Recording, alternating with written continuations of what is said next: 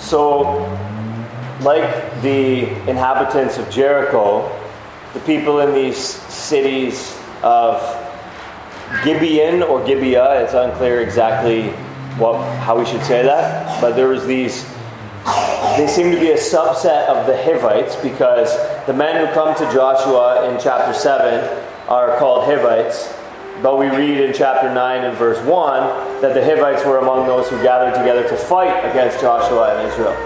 So these Gibeonites seem to be sort of maybe like a tribe from among the Hivites, we could say. So some of the Hivites, everybody hears about the God of Israel and what he's doing for the people, and how the people of Israel are basically unstoppable.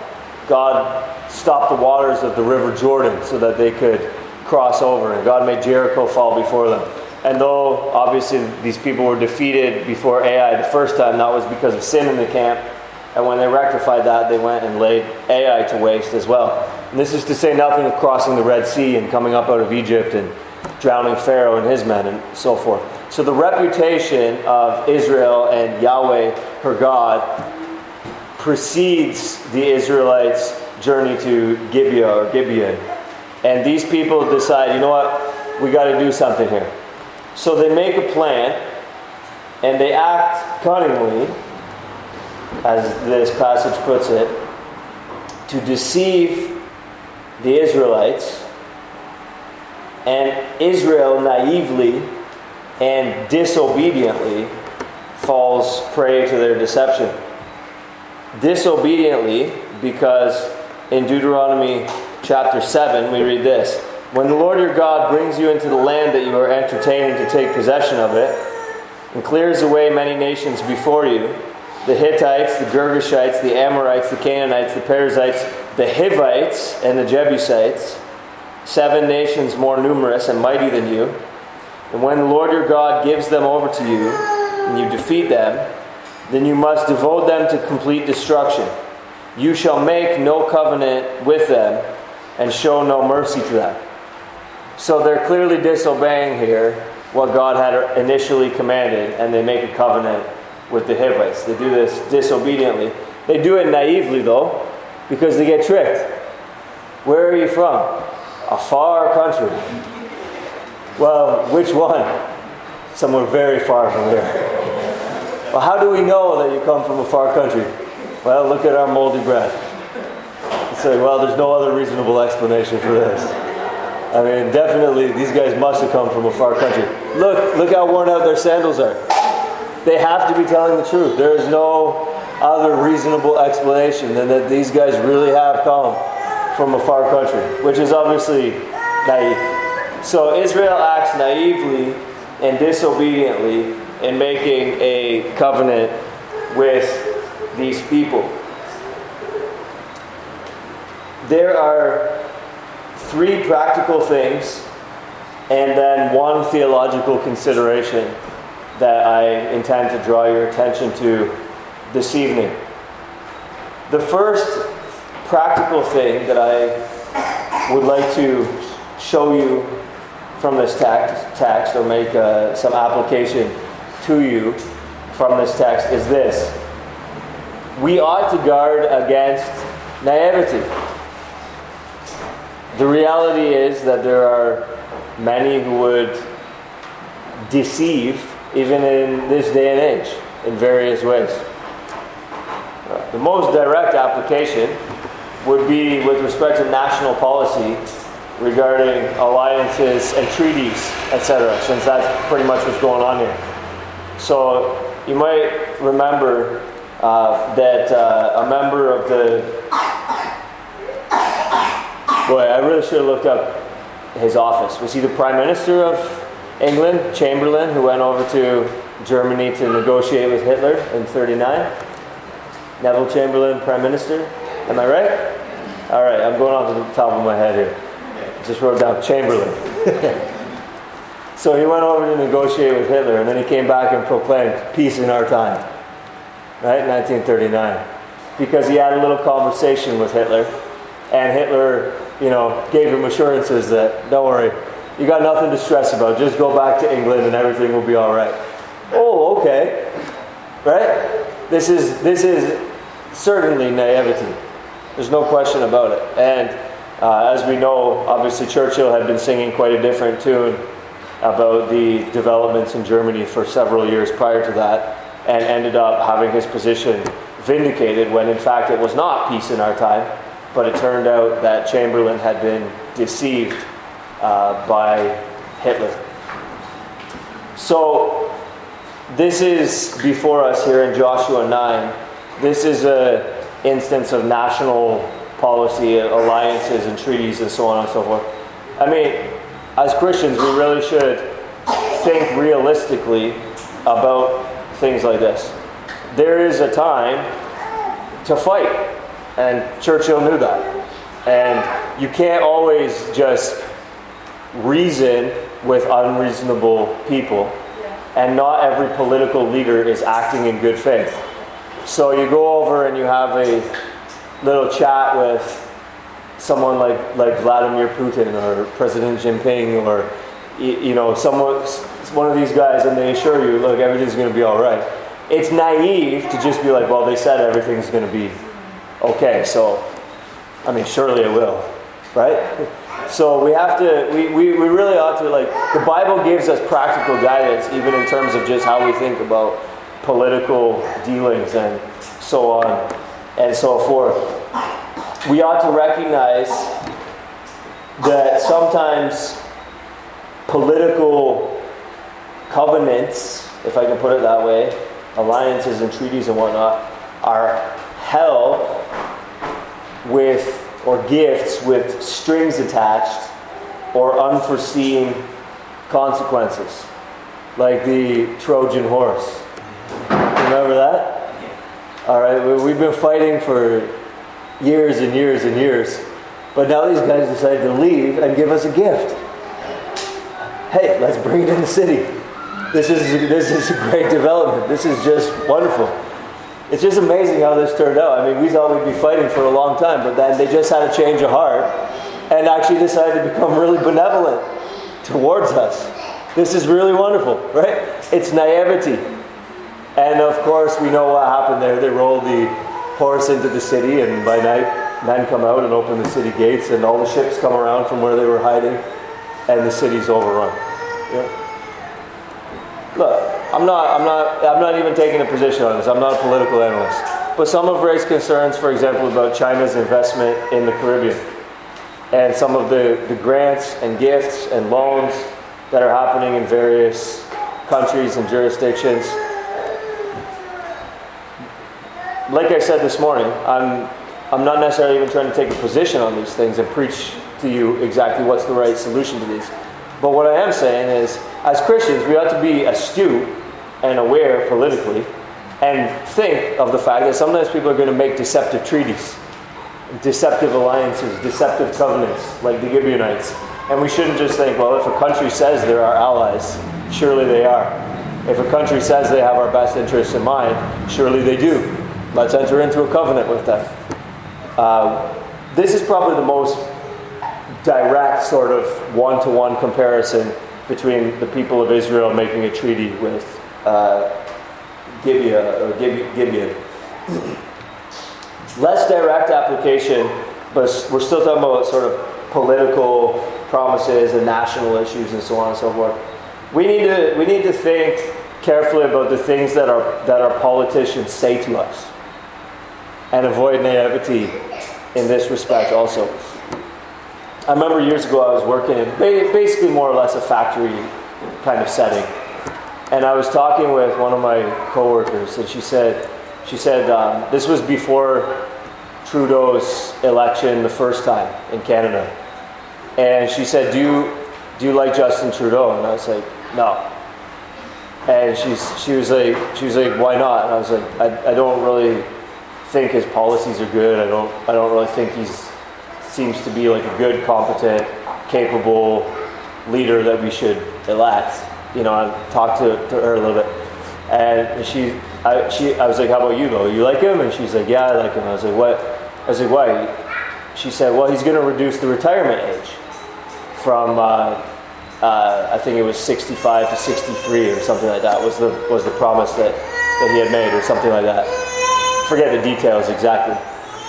And I, and I said to her, Well, who's going to pay for that? Paying out two extra years of pension for all the Canadians who retired two years earlier.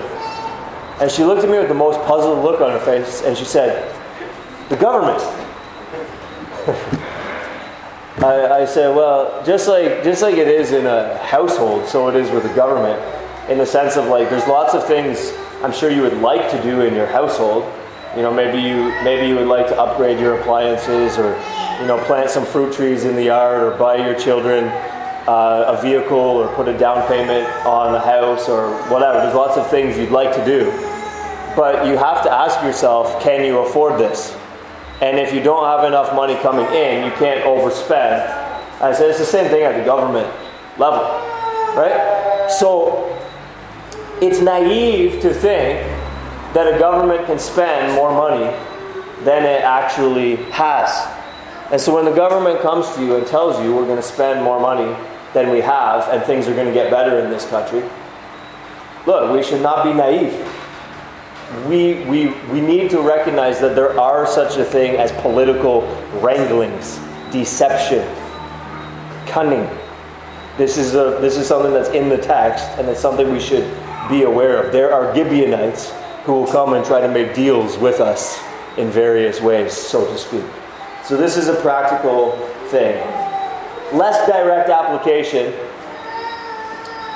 Matthew Henry says, He's talking about sort of financial scams, and he says, There are those who make themselves seem poor with the badges of want and distress, and yet have great riches, as Proverbs 13 and verse 7 says.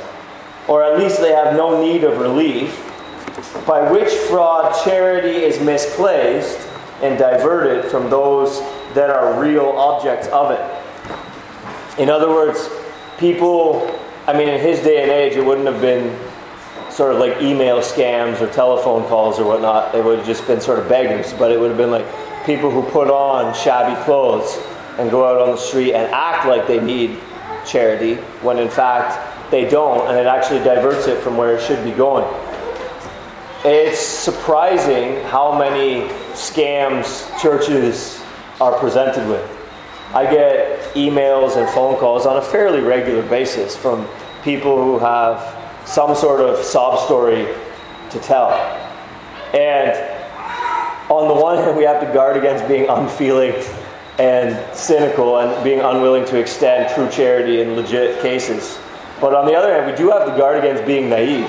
Because if someone just phones me up and says, you know, look at these old wineskins, look at this moldy bread, I have nothing. And I'm just like the Israelites here. I'm like, wow, look at this. You really have nothing. You better disperse the church's benevolent fund. If that's sort of the extent of the process, it's very naive. And so, one of the things that we put into place is we, we most often say, if it's someone that's unknown to us and we're not aware of their situation, we say, we would like to help you. We're disposed to help you, but we're not, we don't even know you and we, we haven't really assessed your situation. We don't know what would be the best way to help you, just speaking to you on the phone. At which point, I almost always get interrupted and they say, Oh, just some cash would be helpful. but I say, Well, listen, why don't you come out to church and we can begin building a relationship with you and get to know your circumstance and what's going on in your life, and we can have some conversations about the different circumstances that you're in and we can try to figure out how we can rally around you as a community and get to know you and give you the help that you need with the proper checks and balances and accountability in place for what's going on. Well, I don't know if I can make it this week. right? But listen, look, we have to not be naive, and everyone who comes to us with moldy bread is not necessarily poor. There's such a thing as deception. Right? We got to think about this. There is spiritual deception as well. You remember when Satan tempted Jesus in the wilderness? Say, if you bow down and worship me, show him all the kingdoms of the earth. Say, if you bow down and worship me, I'm going to give these to you. Well, listen, those aren't even yours to give. Right? And Jesus bowing down to worship Satan would not have resulted in Jesus being highly exalted and being given the name that is above every name. That at the name of Jesus, every knee should bow and every tongue confess that he is Lord. It wouldn't have resulted in all authority in heaven and on earth has been given unto me. It wouldn't have resulted in ask of me and I shall make the nations your heritage and so on and so forth. It would have resulted in absolute disaster. It was a totally deceptive temptation. And this is what happens in our lives as well. Deception is a real thing. Satan comes to us. Look, listen, if you do this, it's going to really work out well. Right? God told you not to eat that fruit. You're so naive. If you knew what I knew, you know that eating that fruit is actually better for you. Right?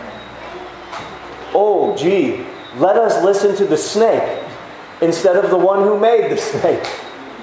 Right? The naivety of just giving in to spiritual deception rather than answering as Jesus did, it is written.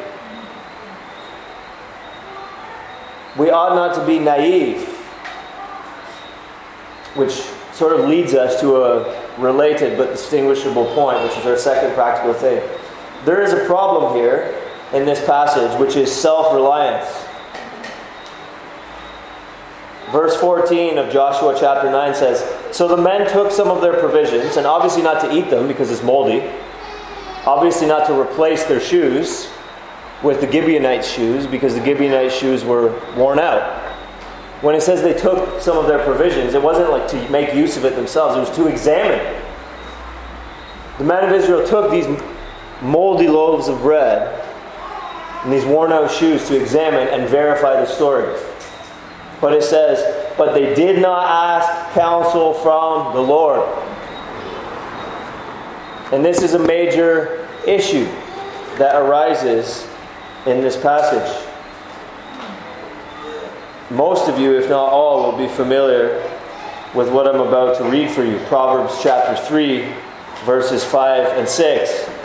Trust in the Lord with all your heart, and do not lean on your own understanding. In all your ways, acknowledge Him, and He will make straight your paths. When you are confronted with a temptation, when, when something is put to you, should I bow down and worship Satan or not? Should I give charity to this person or not? If you're a government official and you're involved in making a decision about national policy, should we enter into a covenant, an alliance, a treaty with this other nation or not? Should we make a covenant with the Gibeonites or not? As we make our way through life and we face the various decisions that come to us, the various forks in the road. Do you trust in the Lord or do you lean on your own understanding? Do you pray about decisions? Do you seek counsel from the Lord? It's real, it's real simple. If you don't know what to do, the first thing you should do is pray. And even if you think you know what you should do, probably still the first thing you should do is pray. Because what the guys in Joshua 9, their situation was that they weren't confused. They thought that they knew what they should do. It doesn't seem like they were really up in the air. It seems that they were like, well, the story checks out. We know what we should do. Boom. Is, is asking counsel of the Lord part and parcel of your life, of the way you practice Christianity? Do you look to God's Word for guidance? in the Reformed tradition, we don't believe that God speaks to us today, per se, in the sense that there are words that He says that we could write down, this is what God said. But nevertheless, God certainly guides us in terms of providentially opening, closing doors. Sometimes He gives us inclinations in our hearts, one way or another, sometimes a little little check inwardly when we're about to make the wrong choice and we just have a sense, you know what, I need to wait on this. Sometimes it's through counsel with others and means that He's appointed about getting advice and considering something soundly and so on and so forth. But listen, He has spoken. And so we go and find what God has said about various issues. And obviously, they're not always explicitly dealt with. And yet, we work out, we try to work out the principles and the applications of Scripture in such a way that it could be said in the decision that we've made, we've asked counsel of the Lord. We've trusted in Him and not leaned on our own understanding so on and so forth. As I said, even Jesus guarded himself both against naivety as well as against self reliance with these words It is written. We can guard ourselves against being taken by really digging into the wisdom literature by really thinking about the worldview that Scripture gives us. The nature of mankind. You remember at the end of John chapter 2, it says, Jesus did not entrust himself to man. Why? Because he knew what was in man. When we read the Scriptures, we come to know what is in man also, to the point where we say, not so fast. You bring me some moldy bread, you bring me some worn out sandals, and tell me you're from a very far country. That's not enough for me because I know what is in man. See? And you you get less naive as you immerse yourself in the Word of God. And you as you immerse yourself in the Word of God, by definition, what you are doing is not leaning on your own understanding, but learning to trust in the Lord and in all your ways to acknowledge Him and to be shaped and formed by His Word. So that's the second practical thing. The third practical thing I want to show you in this passage is, is this what, what we would call swearing to your own hurt. In Psalm chapter 15, it's talking about those who can ascend to God's holy hill. O Lord, who shall sojourn in your tent? Who shall dwell on your holy hill? If we skip down a couple verses to chapter Psalm 15 and verse 4, it says, He who swears to his own hurt and does not change. In other words, he who makes a promise that ends up being disadvantageous to himself and yet still keeps his promise. This is something that God approves of. This is something that God condones. This is the way that those who ascend God's holy hill operate. We make promises and we keep them even when they prove to be disadvantageous to us. In this section of Joshua, at the end of three days, they realize, oh, alas, they're not from a far country. They're our next door neighbors. They live among, the, uh, among us in the land that we're supposed to conquer. But they don't say, well, you know what then? Forget the covenant. Forget the agreement. Forget the treaty we made with them. They deceived us, so we're just going to wipe them out. They don't do that. In fact, in chapter 10, the other inhabitants of that area of Canaan gathered together against the Gibeonites to wipe them out for making a treaty with Israel. They're upset that these Gibeonites have got in bed with Israel, as it were, and they come in war against Gibeon. And the Israelites come to the aid of the Gibeonites. You see, they swore, the Israelites swore to their own hurt.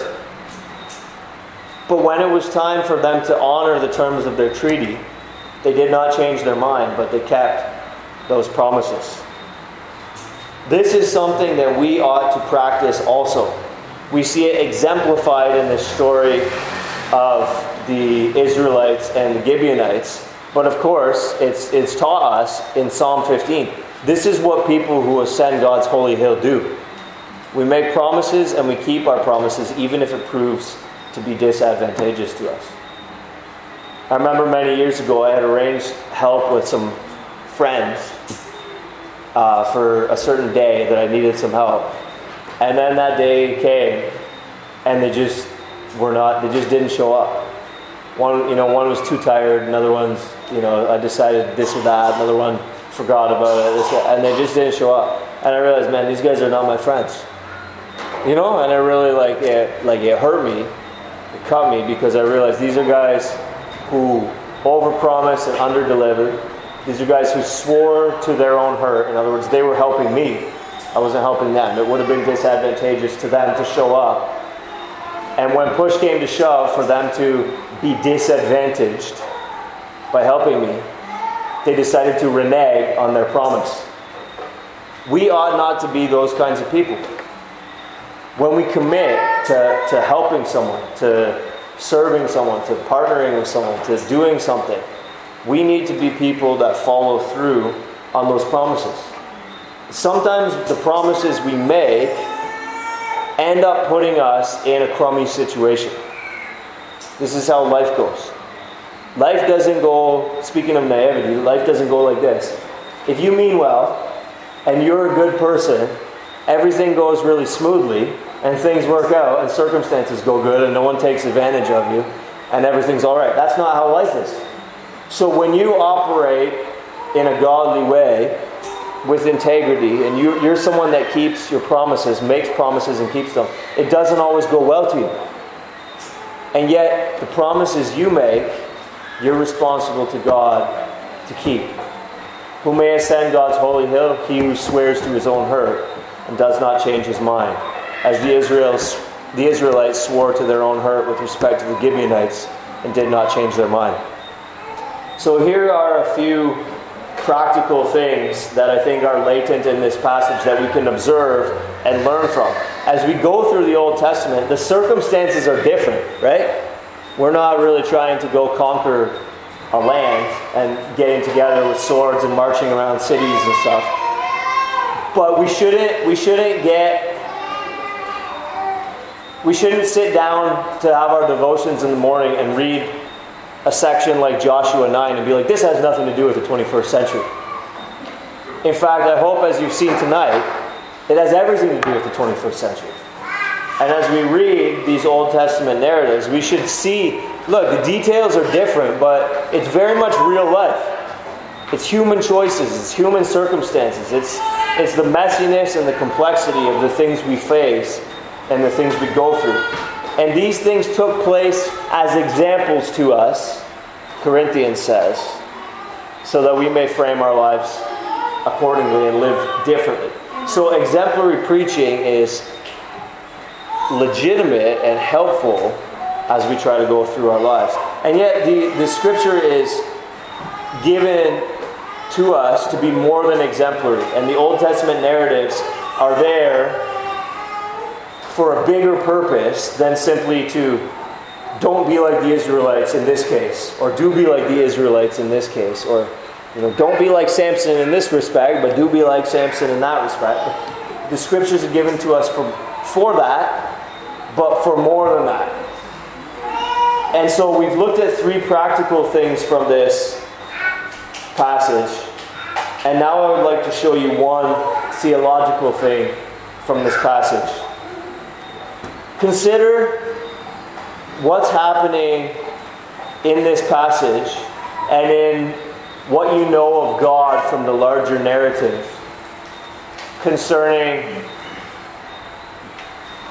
the theme of what we might call the heart of God.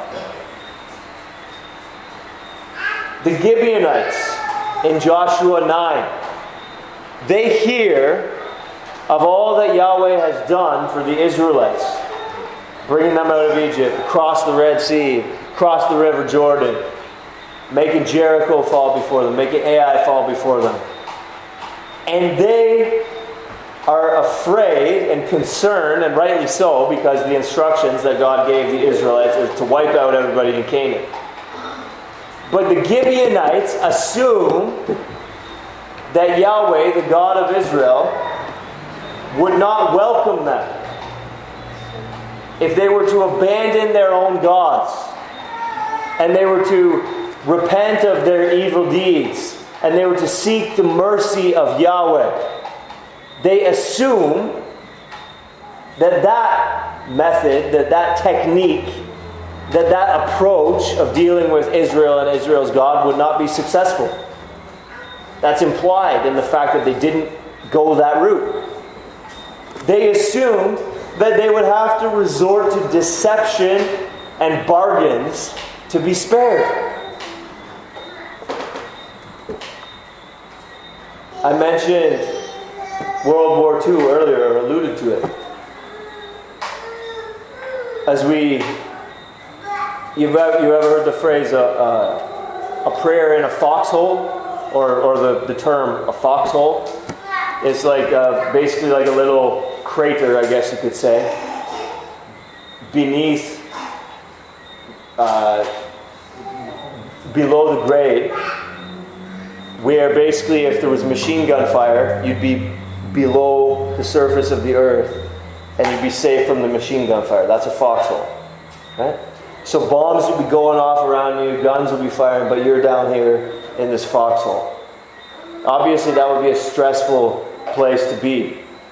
And there is this phrase that has emerged drawing on that war imagery, which is people will talk about someone praying a prayer in a foxhole. It doesn't necessarily mean that you're literally in a foxhole, it's become idiomatic now. You get yourself in a tough situation and you're you feel like there's no way out. You can't you can't kind of get out of there. You're just stuck and then pinned down in this circumstance of life. And just like the soldiers would pray, God, if you will get me out of this war, and get me home to my farm in Nebraska, then I will serve you for the rest of my life. Right? You understand how one might pray like that in such a situation.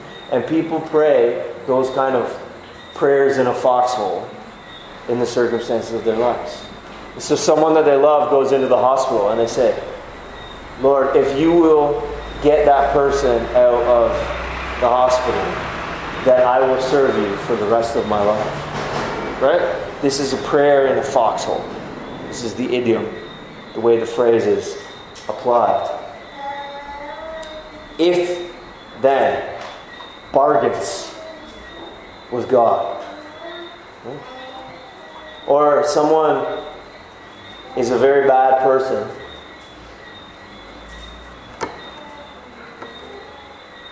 but they feel like they can sort of atone for their sins, or perhaps at least somewhat atone for their sins. Maybe by giving a large gift to the church, making a large donation. Or perhaps, if not the church, maybe a charity of their choice, some youth organization that works with underprivileged kids or something. And they, so they feel like they'll do something, and then hopefully God will kind of overlook some of the evil and sin that they've done. When people live like this, they're assuming that they need to make bargains with God. They're assuming that the heart of God is not to forgive, that the heart of God is not to help, that the heart of God is not to bless, and that there needs to be some level of bargaining with God or perhaps some level of deception, acting like a good person, doing what a good person would do. Clean yourself up before you come so that you can bring something to the table, or so that God will think you're a good person. And then maybe He will have dealings with you. The Gibeonites' view of the heart of God is that He would not just welcome them if they just came and said, Listen, we don't want to deal with our gods anymore. We know that the iniquity of the Canaanites has reached its full measure. And it's not just the other Canaanites, it's us too. We're sorry. We heard that you're a merciful God. We'd like to take shelter under your wings. Implicitly in this story, the Gibeonites do not believe that about the heart of God. They think that they need to come with deception and bargains in order to be spared. But look at Rahab, who we read about just a couple chapters earlier. She was basically in the exact same situation. She heard about everything that Yahweh had done for Israel. But what did, she, what did she do? She just threw herself on the mercy of God. She didn't resort to deception and bargains and so on and so forth. She just said, Look, I'm, we're afraid. And when you come and you conquer this city, just please spare me and my family. Just a simple request. And look at what God did. Right? We just dealt with that not that long ago in the narrative as we've been working our way through Joshua. God forgave. God accepted her. She became an Israelite. John Gill says, God would not likely have disapproved of the Gibeonites becoming proselytes. Even though God had given instructions to wipe out everybody in Canaan, that would include Rahab, strictly speaking. And yet we see very clearly God made an exception. When Rahab abandoned her own people and said, Listen, I'm, I'm on Yahweh's side, On Israel's side. Give up on my gods.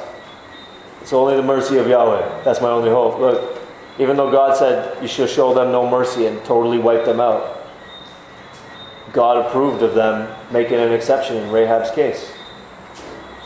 Likewise, Gill says, God would not likely have disapproved of the Gibeonites becoming proselytes.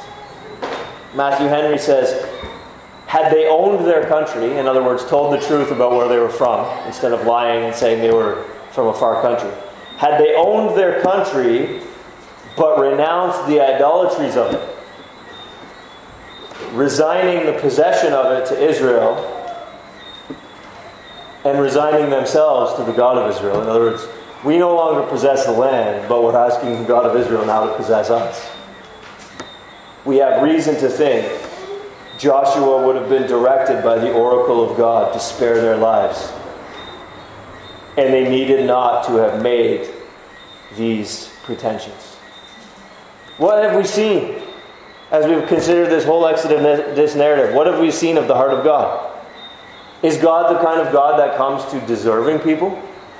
That the Israelites in Egypt were a bunch of really, really deserving, meritorious people, and God was like, well, look at what they bring to the table. I got to go get them out.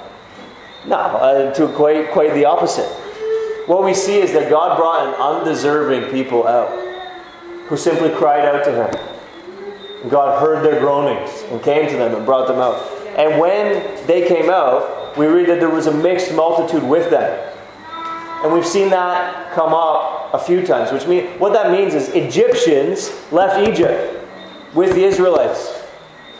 And they left the gods of Egypt. And they left their land and their kindred. As Abram had done many years before, to go to a land that Yahweh would show them. Believing his promises and taking shelter under his wings and following him. And we've seen God bear with these people over and over again. And we've seen God accept those like Rahab, even from among the Canaanites, who come to him. There was no need for the Gibeonites to resort to deception and bargains in this passage. There was no need. We've seen that this is not the kind of God that God is, but rather that God is the kind of God who, as Jesus made explicit many years later, God is the God who says, Whoever comes to me, I will never cast out. So if these guys heard about Yahweh and all his great deeds, they said, Listen, we're done with the gods of Canaan. They didn't help Jericho, they didn't help the Egyptians. We're done with these guys. And if God has ordained to give these Israelites the land, let them have it. Right? Whatever Yahweh does, whatever He wants to do, that's fine. Just let us be called by Yahweh's name. Let us be numbered among this blessed people. Let us throw ourselves on the mercy of God. Had they just come like that, the God that the Scripture reveals to us would have had them, would have received them, would never have cast them out. The gospel is not that good people who come with strong enough deception, moldy enough bread, worn out enough sandals to trick God get accepted. Neither is the gospel that people who come with compelling enough bargains, covenants, hey, you be our allies and we'll be your allies. God, you be on our side and we'll be on your side.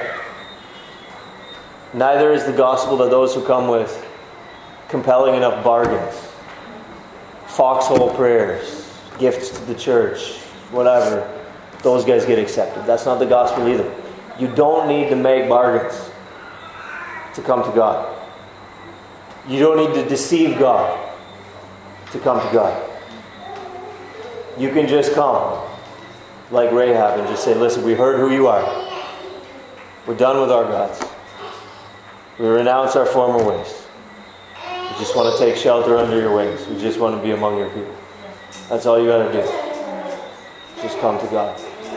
The gospel is a gospel of grace that Jesus came to do everything that is necessary for us. That he lived in our place, that he died in our place, and that he rose in order that we might rise in the same manner and live with him forever. There's no bargains necessary. No deception necessary. Just come. Matthew Henry says, How can we do better for ourselves than to cast ourselves upon the mercy of a God of infinite goodness? What is a better plan than that? Just cast yourself upon the mercy of a God of infinite goodness. Gibeons could have just done that. And then we'd have Joshua 9 and 10 read real different.